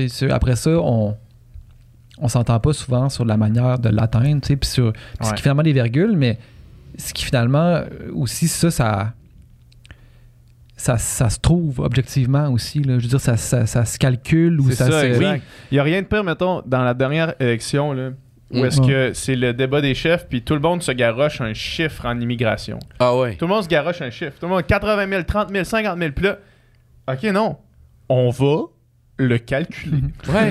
on va le calculer. tu sais. Puis après ça, peut-être que ça va varier selon euh, sur quoi tu priorises, euh, selon tes, tes valeurs, puis qu'est-ce que tu priorises, mettons. Mais calculons-le à la place de juste se garocher des chiffres Ouais, puis là, il y en a un peu euh, arbitraires. Là, de- 45 000, 62% ça a comme pas de sens. Là. C'est des Ouais. pourcentages puis des nombres absolus. des- C'est ça. Faut, faut faire du sens de ces enjeux de société-là. Puis je pense que tant qu'il va y avoir des partis politiques, on sera pas capable d'arriver là parce qu'il y aura toujours opposition. Moi, j'imagine un, un genre de système là, où chaque village choisit son champion ou sa championne. Puis ensuite, au niveau des MRC, euh, tu sais, fait que tu te ramasses 500 personnes dans l'église, là, puis là, c'est qui- veut aller nous représenter, qui... euh, C'est qui le porte-parole, comme c'est à qui l'école. porte-parole, tu sais? Fait que là, t'en choisis un ou une dans ton village. Puis après, mettons, dans notre MRC, il y a sept villes et villages. Fait que là, les sept que les villages ont choisis, ils se rassemblent ensemble. Ils s'en vont d'une salle. Puis là, t'as sept co-porte-parole qui arrivent là, puis ils disent, bon, là, dans MRC, c'est qui qui est bon pour passer au prochain À niveau pour aller nous représenter Ouais. là, à l'autre palier. Fait que là, tu vas tout le temps voir la, me- la- la meilleure personne, la personne choisie par le groupe pour vrai, publiquement, qui vont s'être. euh, tu sais, puis des fois, peut-être qu'il va y avoir un débat ou deux. euh, Avant de choisir la personne. deux candidats vont dire Hey, finalement, à la lumière du débat qu'on vient d'avoir, je pense que c'est toi qui devrais y aller. Fait que, vas-y. Puis là, finalement, l'autre va être choisi dans le cercle pour aller encore plus haut. Fait que la personne qui était deuxième ici, ben, va devenir le, le, le, le- le- le petit boss de son village, tu sais. Puis là, Ouais, je dis petit boss, mais tu sais, c'est le champion ou la championne. Puis là, après ça, tu remontes plus haut, puis ça va toujours être, euh, quand tu vas arriver au niveau de, au niveau de l'Estrie, puis que tu as toutes les MRC, ben dans toutes ces MRC-là, ben, ils vont en choisir euh, un ou Ouais. une qui va aller à la prochaine étape. Fait qu'on va se ramasser avec 100 personnes à la Chambre des communes qui n'ont pas de parti, puis qui sont les meilleurs pour représenter le, le groupe région. qui représente leur région Mhm. parce qu'ils vont avoir été choisis démocratiquement par débat public dans des petits groupes pour accéder à la prochaine étape, tu sais. Puis ça, ça enlèverait les partis. Puis il y a des moyens de faire ça, là, tu sais. Puis il y a des moyens aussi de faire des votes électroniques, là. Tu sais, Ouais, je veux dire, ouais. mon téléphone reconnaît ma face, reconnaît mon pouce, reconnaît, tu sais. le- Ça, ça, c'est c'est un des plus grands mystères encore. Là. Ouais. Pourquoi? Encore on- sais, on on n'arrête pas de se plaindre des taux de participation au vote. C'est comme oui, je comprends, mais on Ça pourrait l'avoir en notification. là. simple que tu réponds à un courriel ou tu Alerte t'inscris- Amber, là, mettons. Ah ouais, tu vas à ton clic sécure, man, puis là, tu mets ton pouce, tu mets ta rétine, tu mets ta face, tu tu sais, ton, ton dessous de pied, je sais pas, n'importe quoi. Puis là, ça t'identifie, puis tu, tu peux même prendre un témoin proche de toi qui dit, Ouais. ouais, euh, tu sais, je témoigne, euh, Il- puis lui est il pas en danger, Ouais. il est en train de voter, puis c'est correct, là. Ouais. Puis tu sais, sur des sur plein d'enjeux, on pourrait mettre ça en place. Puis Ouais. encore là, intelligence artificielle, gestion des données. Moi, je pense que le futur des régions aussi passe par. Puis là, je rentre dans un autre sujet qu'on n'a pas le temps d'aborder. Il va Non, falloir qu'on se reprenne. Faut qu'on, faut qu'on s'arrête. Là. On Mais- parler des heures encore. Mais je pense que le futur des régions passe aussi par la saine gestion des données, puis la souveraineté des données. Puis, euh, tu sais, on travaille sur un, un- un- un- un prototype à Saint-Adrien de chaufferie numérique Mhm. où on réutilise euh, la chaleur de serveurs informatiques pour chauffer l'église depuis cinq ans Ouais. maintenant. Puis là, de plus en plus, je me rends compte que l'accès aux données, l'accès à Internet, puis l'évolution de l'intelligence artificielle va permettre beaucoup d'innovation dans la vie euh, des humains, puis dans le développement de nos régions. Mhm. Fait que, tu sais, au lieu de faire un, un Q-scale, comme ils sont en train de faire à Lévis, avec 1,2 milliard d'investissements dans un immense centre qui va mettre une pression sur le grid d'Hydro-Québec dans ce coin-là, euh, qui va faire en sorte que, euh, ça va créer des jobs, mais dans ce coin-là, puis ils vont climatiser tellement il y a des serveurs, même les- même l'hiver, ils vont climatiser. Mais de dire, on prend ça, puis on fait une centaine de centres de données à 12 millions partout au Québec. Ouais. Mais là, tu viens de créer des jobs en TI, partout en région. Mhm. Tu viens de chauffer des bâtiments patrimoniaux partout en région. Tu viens de connecter tes régions. Puis tu viens potentiellement de créer des nodes de- du cerveau de l'intelligence artificielle partout en région, décentralisé. Fait que là, il y a un aspect euh, géopolitique à ça qui est vraiment intéressant. C'est que si nos serveurs puis nos data sont décentralisés, mais c'est pas attaquable physiquement parce que Mhm. dès que un point tombe, les 99 autres prennent le relais. Euh, Il y a une distribution des richesses aussi à- dans la province puis de la connaissance parce que si tu un spécialiste en TI, en informatique dans chaque village, ça c'est du monde qui arrive, qui ont des enfants, qui Mhm. ont euh, peut-être euh, une femme qui est médecin ou qui est infirmière ou qui est prof ou qui est puis un, un- ou, ou un chum qui, qui- qui est dans une autre profession, mais tu sais, ça permet de créer des jobs de qualité en région, d'installer ces gens-là qui vont être prompts puis willing souvent à faire de l'innovation. Ouais, c'est ça. Puis, tu sais, t'a- t'abordais la technologie tantôt, là, tu sais, la technologie au service du développement de la collectivité puis, puis, puis de, des humains en région, je pense que c'est un gros point qu'il faut, qu'il faut développer puis qu'il faut aborder euh, prochainement. Très intéressant, man. Merci beaucoup de ton temps. Hey, merci à vous C'était super. C'est le fun de t'en savoir. man. Yes, merci beaucoup. Merci. All right.